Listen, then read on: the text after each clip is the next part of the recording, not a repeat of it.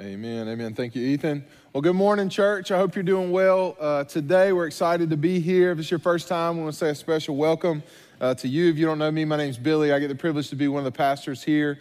It's a huge honor for me uh, to get to do that. If you have your Bibles, go ahead and open up to Second Corinthians chapter 13. Uh, 2 Corinthians chapter 13.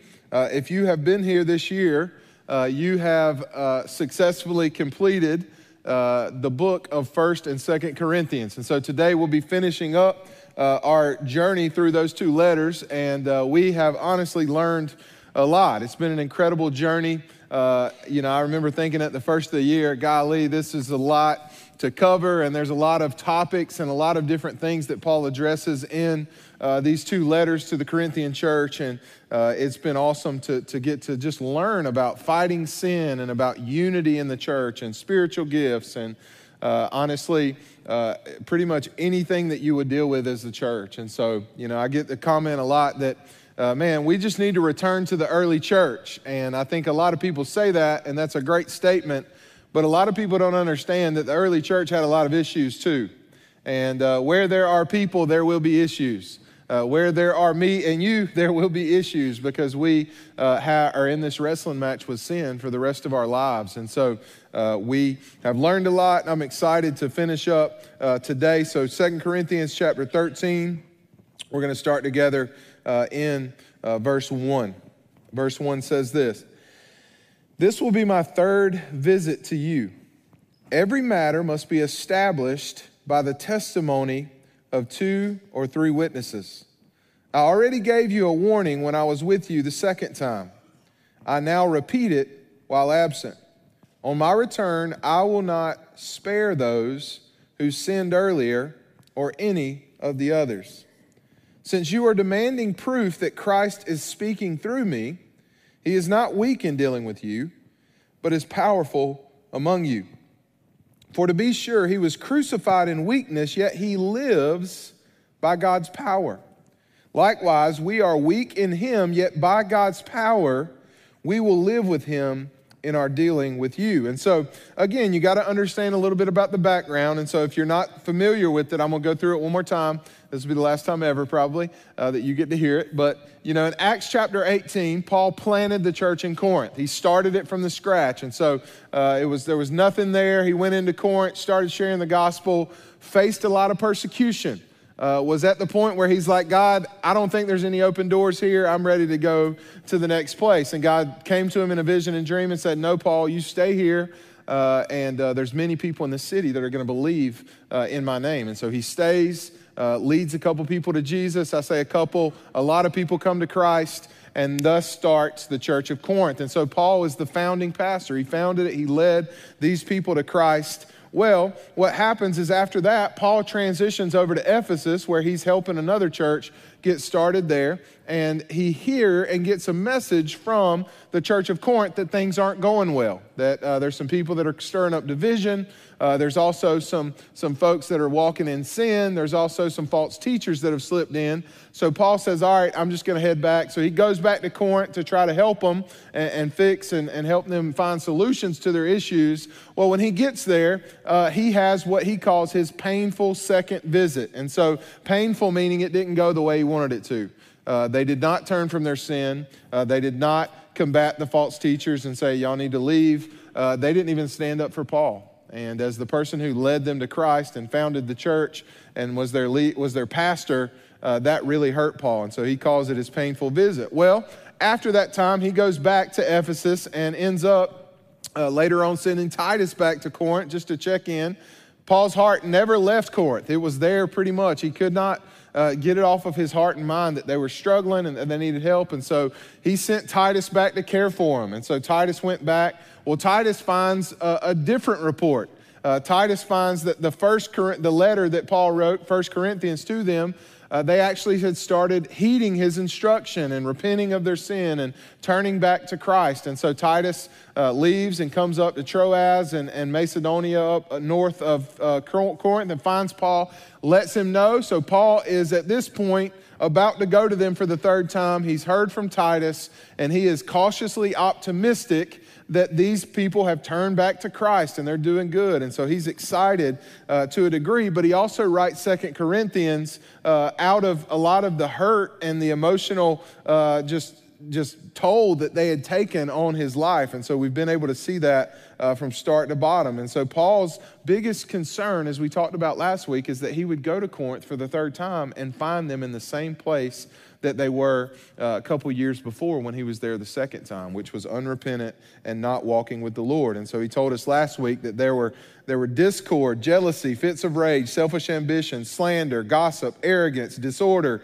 sexual sin, debauchery. All of that was going on in the church uh, in Corinth. And so now he's ready to give them some final warnings and as you can tell, Paul doesn't want to come and like haul them up and use the authority that God's given him as an apostle. He actually wants to come and, and rejoice with them that they've turned back uh, to God. But he does give them some final instructions and he's pretty firm. He says, I will not spare those who sinned earlier or any of the others. Now, I'm not sure what exactly I will not spare those means, uh, but it ain't good right? I mean, you just think about a father or a, a, mom talking to their son or daughter, and they say, Hey, I showed a little grace on you the first time, uh, but this time I'm not going to spare you. Usually that, that's not a good thing, right? Many of us have heard that too many times, but it's, uh, it's not a good thing. So, anyway, he goes on verse 5. He says, Examine yourselves to see whether you are in the faith. Test yourselves. Do you not realize that Christ Jesus is in you? Unless, of course, you fail the test. And I trust that you will discover that we have not failed the test. So they're trying again to examine Paul as an apostle. Like they're trying to test him to make sure he is. I mean, what do we see in verse uh, three where he says, Since you're demanding proof that Christ is speaking through me. So they're demanding proof from Paul, but Paul turns it back around on them and he says, I want you guys to examine yourself to see if you're in the faith to see if Christ is truly in you. Because that was the trouble that was going on in Corinth is they were so quick to criticize Paul, but they were so slow to examine themselves. And here Paul's asking them to look inward, individually, look inward, to honestly evaluate themselves. And here, that's what Paul wants them to do is to look inward. Are you saved? Is Christ at work in you? Because you're sure not acting like it, is essentially what he's saying. And he says, I passed the test. But do you pass the test? And so Paul's coming at them pretty strong here. And I think we can all benefit from receiving this challenge as well right? And so we live in a, a culture and a place in the Bible Belt where everyone assumes that they're in the faith because they go to church or their mom was a Christian or they went were baptized when they were little or they went to a camp and cried one time, you know? And so people just assume that they're a Christian in this. But I'm telling you, this is a very, very important question and challenge for each of us uh, to heed this morning. And so the question is how do we test our faith? How do we examine our faith? uh, to see if Christ is in us. And so Paul doesn't really get specific here, but context tells us what he's talking about. He's talking about unrepentant sin. So basically, what Paul's saying is that if our lives, like the Corinthians, are characterized by unrepentant sin, then it's a great indicator that we're not in Christ. Because the normal Christian, the biblical Christian, the Christian that has Christ in them, responds differently to sin. They don't allow it to just linger in their lives, they turn from it and they turn back to Christ. It's not that the Christian doesn't have sin in their life. We all have sin in our life, but when God exposes that sin, how we respond to it is the determining factor of whether we are in Christ or not. And so Paul knows that when the Spirit of God lives in a person, sin affects them differently. It's a big deal it grieves them, it robs them of their joy, and it takes their peace from them. 1 John 3 6 would even go on to say it this way No one who lives in Christ keeps on sinning. No one who continues to sin has either seen God or known God. And First John's an incredible book. You know, I don't know if you know this, but John, the Gospel of John, John tells us was written to us so that we could know Christ. Like that's what he wants is this whole gospel is about you understanding that Jesus is who he says he is. Well, then he writes the letter of First John and he says, I've written these things to you so that you can know that you believe. So it's a, an assurance, biblical assurance in First John. And so I have to turn there to kind of give you uh, some, some, some of the truths that he points out. John actually gives us three specific tests of genuine faith. If you want to know if you have genuine faith in Christ or not, John says you can give yourself three tests. Test number one is the truth test. Write this down. Genuine faith believes the truth about God and the truth about yourself right? We see this in 1 John chapter 1 verse 6. John tells us, if we say we have fellowship with God while we walk in darkness, then we lie and we do not practice the truth. 1 John chapter 1 verse 8, a couple verses later, John says, if we say we have no sin, then we deceive ourselves and the truth is not in us.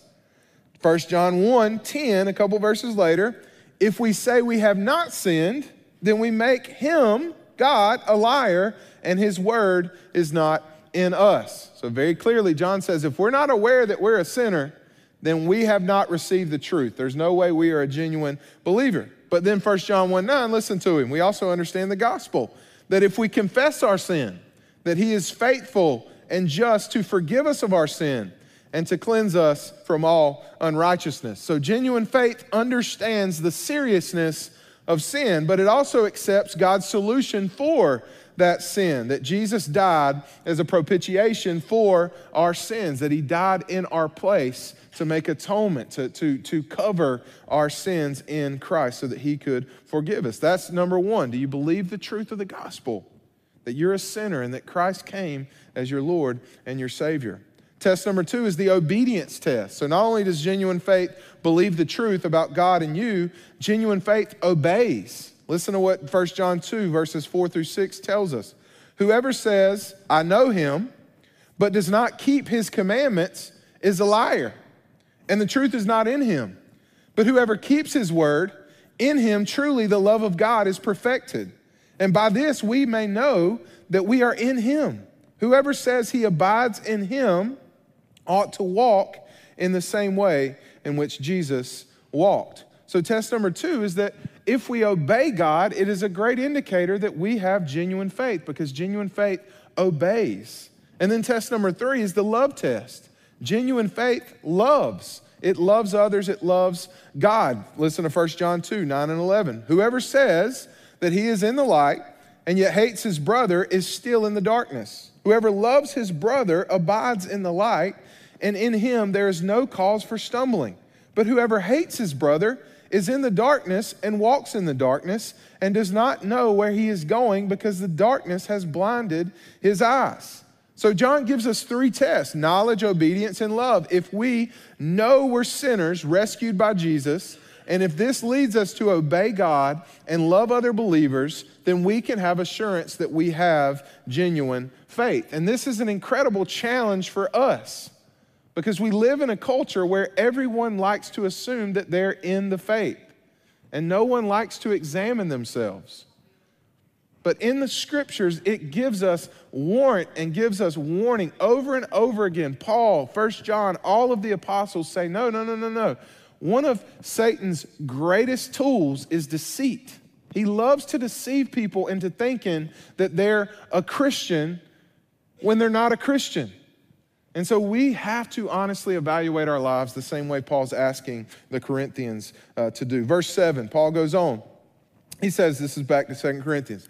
Now we pray to God that you will not do anything wrong, not so that people will see that we have stood the test. So Paul's saying it's not about us, this is about you, but so that you will do what is right, even though we may seem to have failed. I don't care what you think about me, I'm thinking about you. Verse 8 For we cannot do anything against the truth, but only for the truth. We are glad whenever we are weak, but you are strong. And our prayer, listen to this prayer reveals Paul's heart and his motivation. Our prayer is that you may be fully restored. Other translations say you may be made complete or you may grow into maturity. Verse 10 This is why I write these things when I'm absent, that when I come, I may not have to be harsh to, in the use of my authority as an apostle. The authority the Lord has given me for building you up, not tearing you down. And so you see Paul's heart so well here as a pastor. He's been so patient, so loving. His motivation has been so pure towards the Corinthians who have not made it easy. Like they have been, if any group of people were made Paul sit against the wall and just headbutt the wall over and over again, it would be the Corinthians. They have literally driven him absolutely nuts. But he has displayed God's grace so well in the life of the Corinthians. And he prays specifically. He says, Listen, I'm not coming to tear you down, I'm coming to build you up. That's what I want to do. Even through the test, he's testing and asking them to examine their faith. And a lot of people, when somebody challenges them, or steps on their toes and challenges them to grow or examine themselves receive that not as love but they receive it as harsh or man he don't know me what is he asking but the, the, the reality is when you're asking someone to examine their faith you're doing it out of love because here's the reality is it better to examine your faith today with me or is it better to examine your faith when you stand before god at the end it's too late and so now, out of grace, God's given us this ability to examine our faith. Paul says, I want them to be restored. I'm praying for their restoration. The Greek word for uh, restore is a, is a very big word in the Bible. When you hear the word restore, you should immediately think relationships. It means to put something back that has been uh, broken. It's also used when it comes to like repairing city walls, like city walls are broken, so let's restore them, or mending fishing nets. The fishing net is broken, so let's fix it. Uh, resetting dislocated bones, that bone should not go that way, so let's restore it. And so when you hear the word restoration, you should think uh, relationship. Just think, even in the gospel, because of sin, our relationship with God was broken right? And so our sin separates us from the one relationship we were created to live life in and walk in, which is a relationship with God. And what Christ came to do when he came to die on a cross was to restore our relationship back with God, to make a way so that you and I could be back in relationship uh, with God. And here's the thing being dedicated to others as a Christian in ministry, to serve others well, means that we long for them to be restored. Like that's the motivation of Paul. That should be our motivation as Christians that we long for people to flourish, that what's broken in their lives would be made whole in Christ. We long for them to be spiritually growing, to take next steps towards God who has called them uh, to be more than what they are right now. He wants them, I mean, Paul wants them to be built up in love and maturity, that their life would reflect Christ. And so he sees what they can't see in their life and leads them towards God. And that's what the church, that's what a pastoral ministry is all about, is seeing what God sees and meeting people where they are and helping them get to where God wants them uh, to be. And again, this is truly remarkable. Like Paul, Paul had every reason to give up on the Corinthians. Like eh, they gave him more than enough evidence, more than enough, uh, more than enough just criticism and ridicule and everything that would drive you and I crazy. They gave it to Paul, but he didn't give up on them. He never did. He saw in them what God wanted to do and what God could do in and through them, even when they couldn't see it. And he kept pressing in, he kept pursuing them, and he kept leading them. So, my question for you is Are you this type of person? Are you the type of person that doesn't give up on people? Like, are you the type of person uh, that, that, that, stop, that doesn't stop praying for people, even when they aggravate you, even when you feel like they're too far gone? Are you more about building people up or tearing people down? Like, we live in a culture that loves to just crucify people when they do something wrong. But the church is a place for people to be built up. It's to find people in weakness. I mean, that's what Jesus says. It's a hospital for the sick. I didn't come for the healthy, I came for the sick. And so when sick people, which we all are, walk into the church walls, this is a place to be encouraged and to be built up, to be honest about who we truly are and meet the gospel of Jesus Christ, which meets us in our brokenness and restores us to where God wants us to be. Verse 11, then Paul ends this way. Finally, brothers and sisters, rejoice, strive for full restoration. There's that word again. Encourage one another, be of one mind, live in peace, and the God of love and peace will be with you. Greet one another with a holy kiss. Look to your left, look to your right, real quick for me. I want you to greet. I'm just joking with you guys. That verse 13, just making sure you're still awake. All God's people here send their greetings. Verse 14. May the grace of the Lord Jesus Christ and the love of God and the fellowship of the Holy Spirit be with you all. So, again, we've journeyed through this whole letter. How would Paul end this letter? How does he get to the end of everything he's been through with the Corinthians? He leaves them with five commands, imperatives of what to do as a church. The first is rejoice. Paul wants the Corinthians to rejoice, to enjoy God. When he says that the key word of rejoice is, is joy, and joy is different than happiness, right?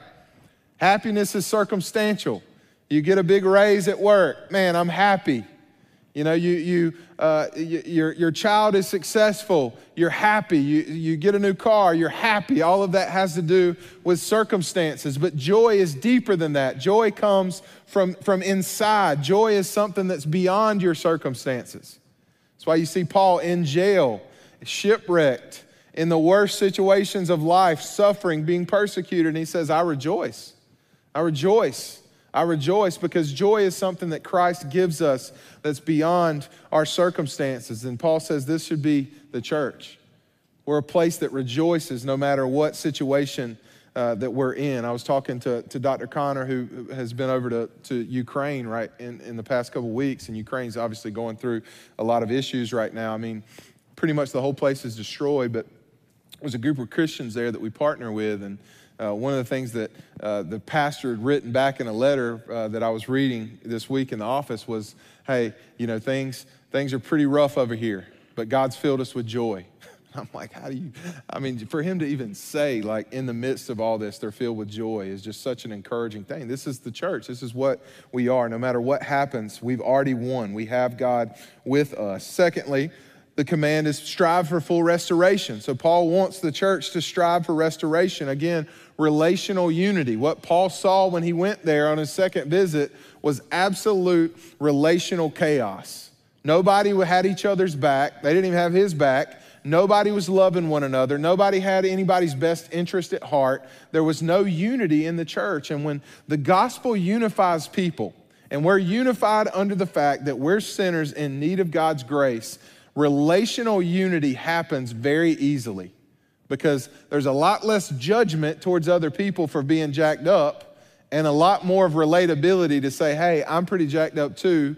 Let's depend on the same Jesus and let's walk this thing out together. And that's what God wants to see in his church is a striving towards relational unity and gospel unity. 3, he says we need to encourage one another. The church should be a place of encouragement. Should be a place of encouragement, a place where lost people, a place where saved people that are struggling, a place where mature Christians can come in and leave encouraged, not depressed, not beat down, but should be encouraged through the Word of God, through prayer, through relationships with other people.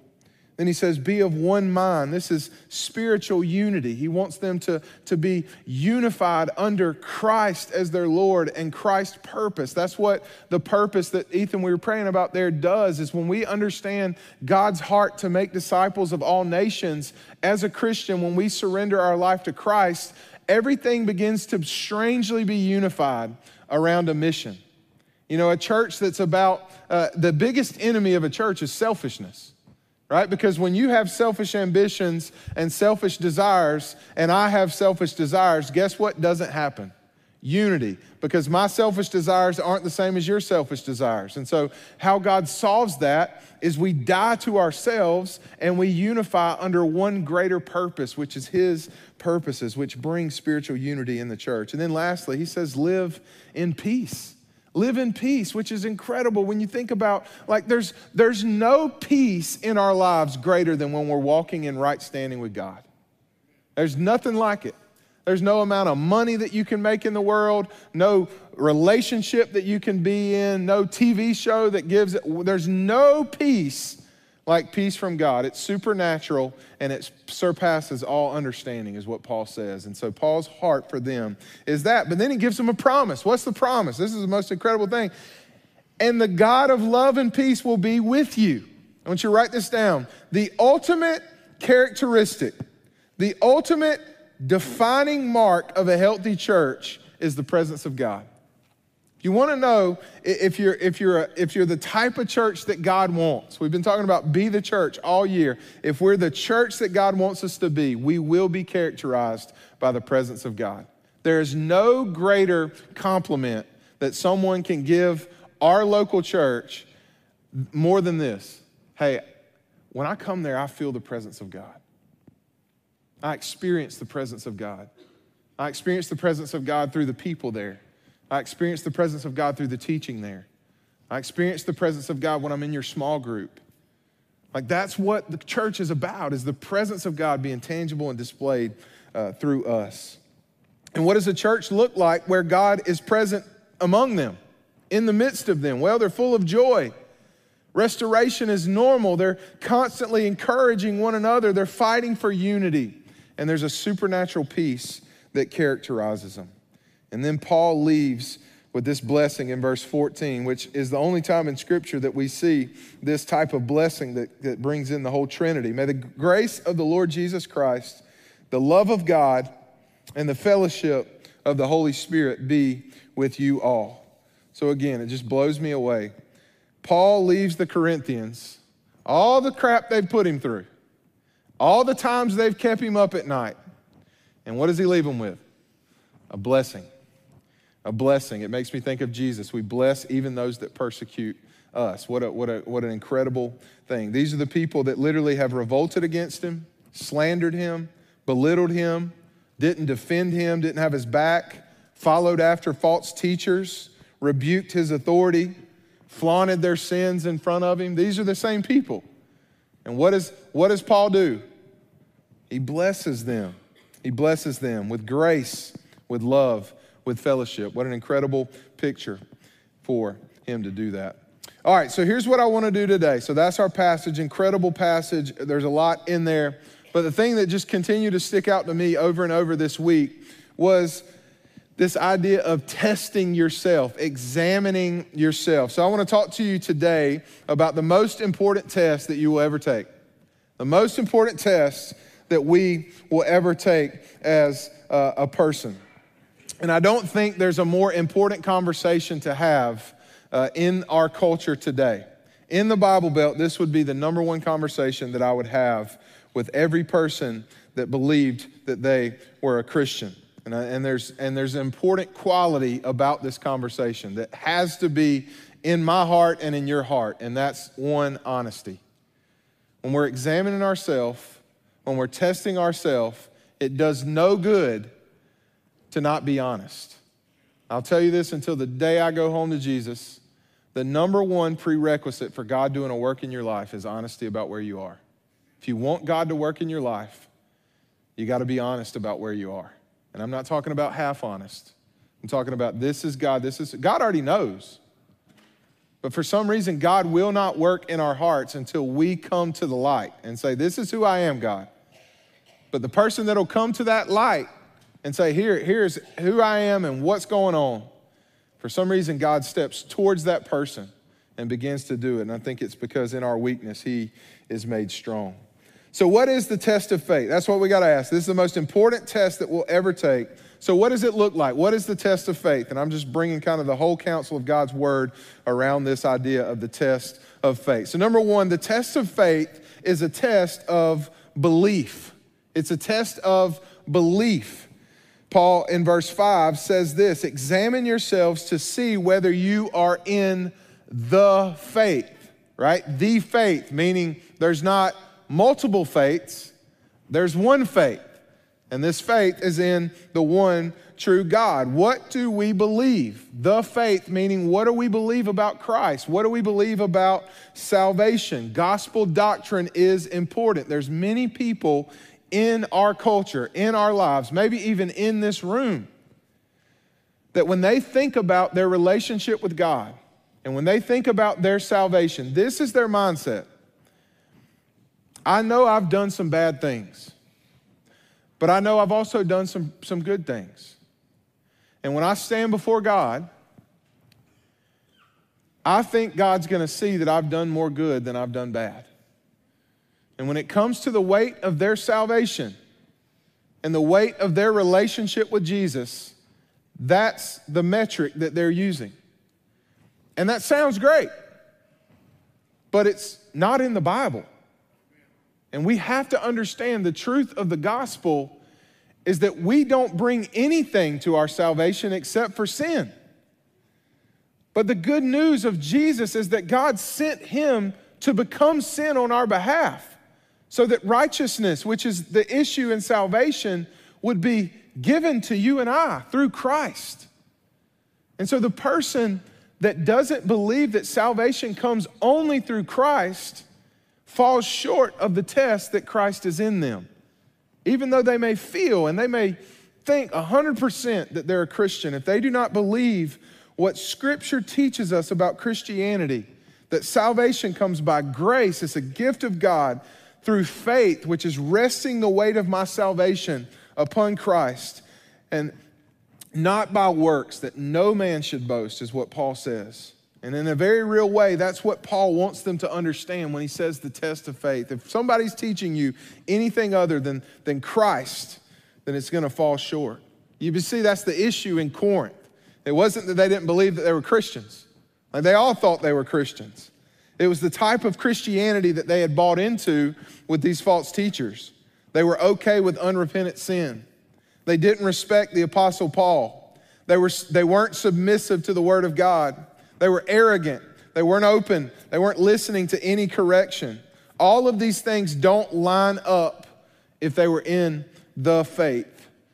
And this was causing Paul some issues. He was doubting their salvation. He was doubting that they were in the faith because uh, they, they, were characterized by worldliness and self seeking and, and, and, and just convenient Christianity.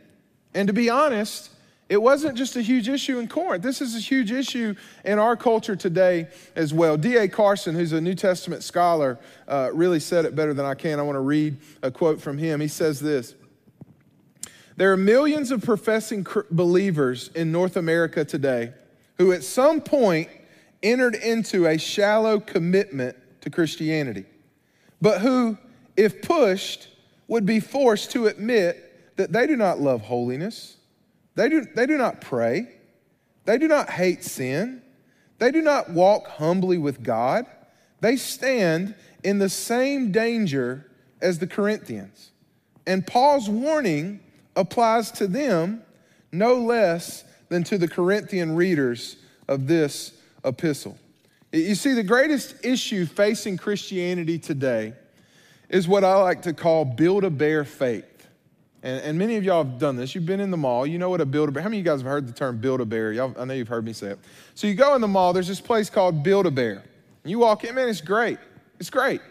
It's great because you can walk in, and you can have the greatest teddy bear you've ever created. It'll say what you want it to say. It'll be the color that you want it to be. It'll have a name on it that you want. It'll be the size that you want it. I mean, it is better than Burger King. You can have it your way, and they're going to charge you for it. You know what I mean? It's, it's, it's, it's, it's the perfect thing. But what's happened with Christianity in our culture is we've kind of done the same thing. Like, we don't like the Christianity of the Bible, and it confronts some things in our life that we don't want to be confronted. So, what we do is we kind of say, eh, I'm just going to change it up a little bit. You know, I, I know Jesus said this, but uh, this sounds better to me. So, if I don't believe that in Scripture, then I'll just change it to, to, say this, or I'll just ignore that part of God's Word. And what happened in Corinth is the same thing. They were fitting Christianity to their liking. They were conforming Christ to themselves rather than conforming themselves to Christ. They were picking and choosing what they wanted to believe and what they wanted to follow and what was a big deal to God and what wasn't a big deal to God. And I'd like to say this is only an issue in Corinth, but we know it's an issue with us too. And so the question I have for you this morning is Are you in the faith? Like, are, are you surrendered to Christ? Is God's word the ultimate authority in your life? Or do you just like Christ being your Savior? And then whatever you want to change about your life, you'll take to Jesus but whatever you want to keep, you'll just say, ah, God don't really care that much about that, or I'll just hide this or do that. That's not the, the, the teaching that we receive in God's word. It's not biblical Christianity. So, firstly, the test of faith is a test of belief. Secondly, it's a test of Christ in you. It's a test of the Spirit of God, the indwelling Spirit of God in you. Verse 5, Paul says it this way Examine yourselves to see whether you're in the faith. Test yourselves.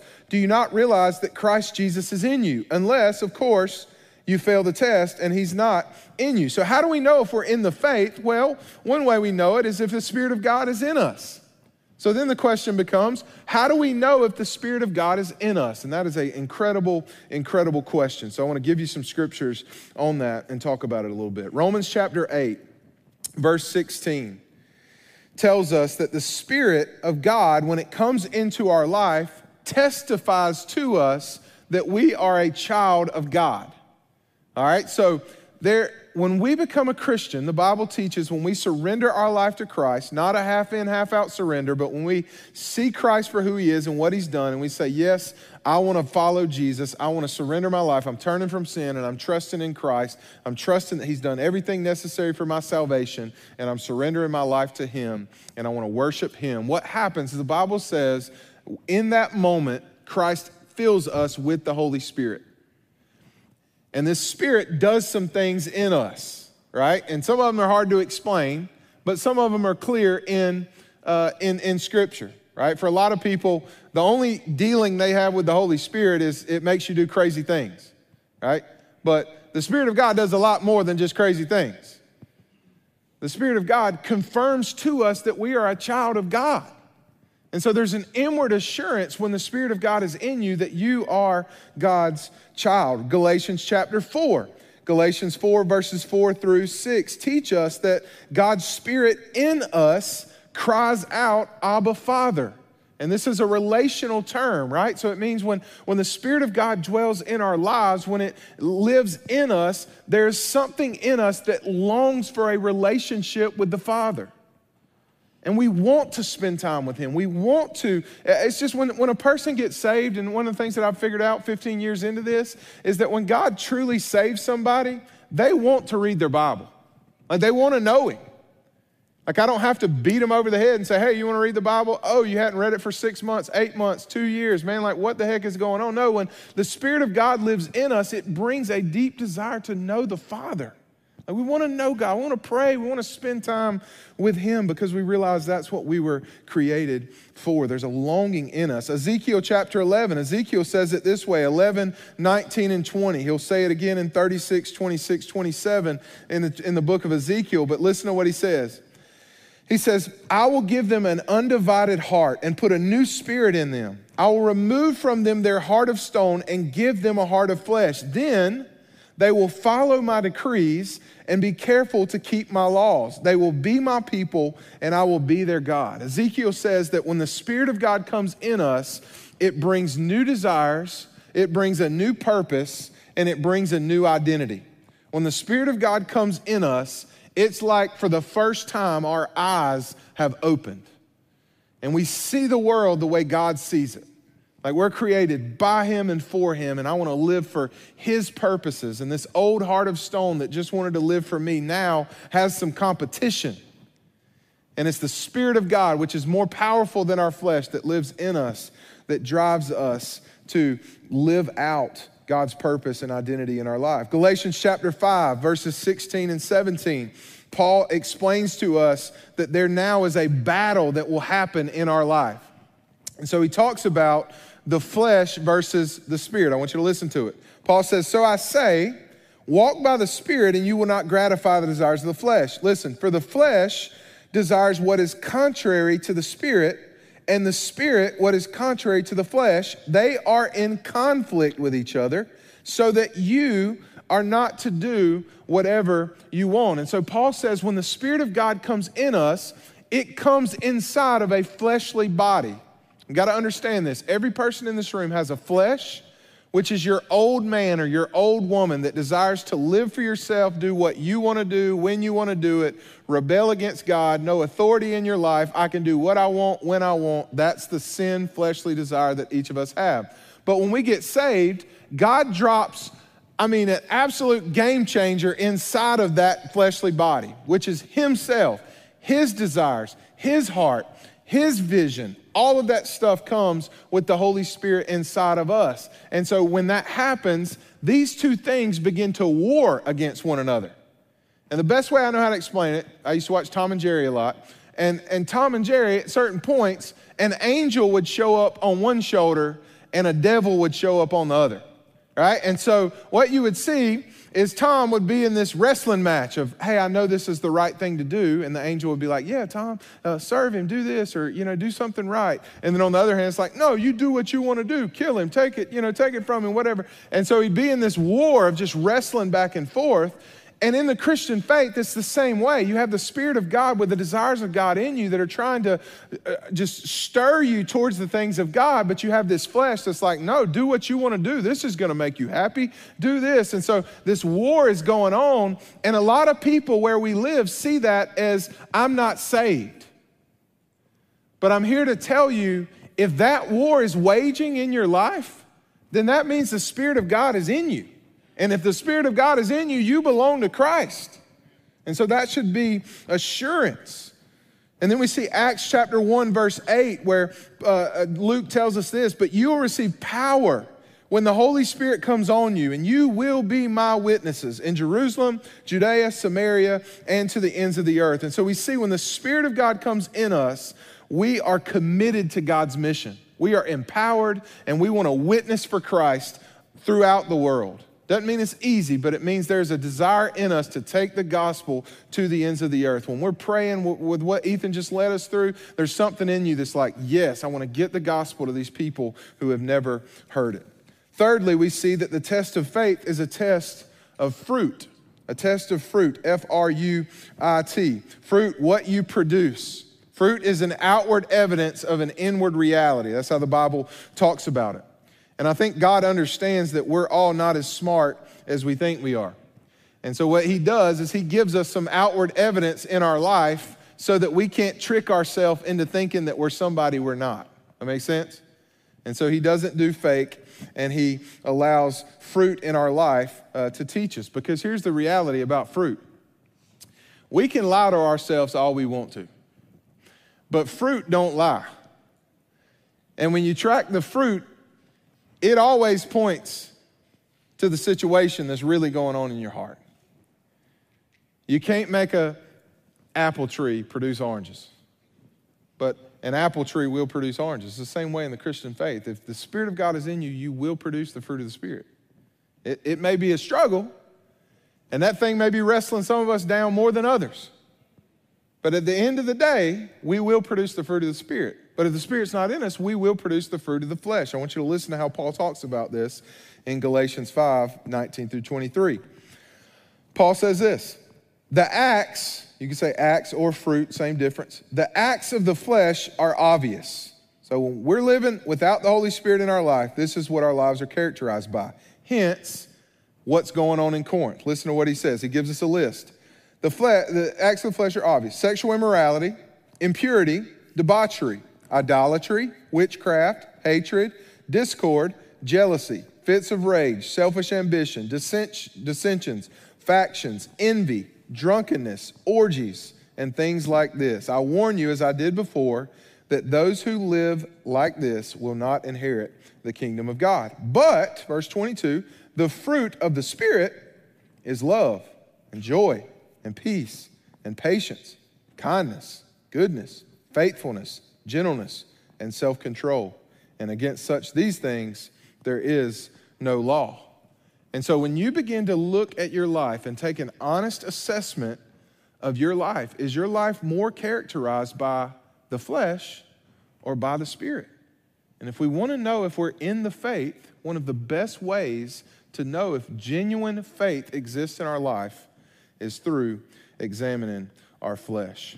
And then, fourth and lastly, the test of faith is a test of love. It's a test of love.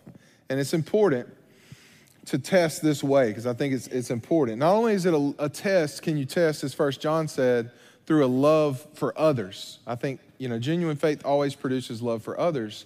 But I, I think when you put your finger on genuine faith in your life, you have to track it down to love for God. Like ultimately, it all gets there.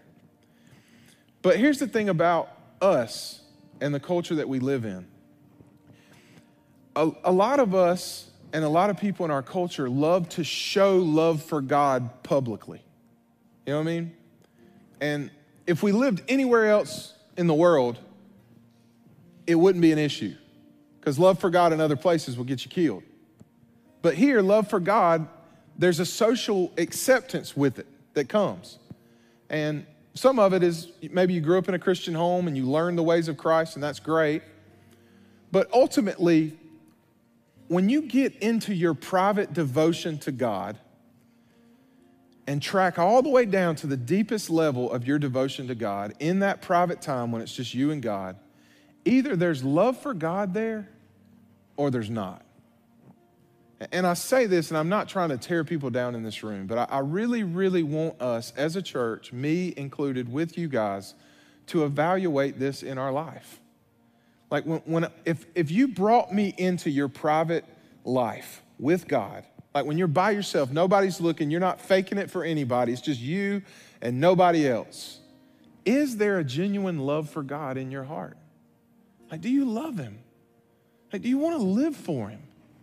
Do you understand what He's done for you, what He's given you? Is there a, a, gratitude, a gratefulness for the greatest gift that we could ever have forgiveness of sin and salvation and connectedness into this life that He created us to live. So, right where you are, I want you to, I just want you to bow your head, every person in this room. And listen, nobody can answer this question except for you and God. And here's the reality God already knows. So, honestly, it's just us being willing to be honest and evaluating our hearts and saying, God, is there love for me in you or is there not? And for some of us in this room, if we track through this test that I've just taken us through, the test of faith, man, it's confirmed more than anything else in your life has ever confirmed that you love God, that you're a Christian, that you're in the faith.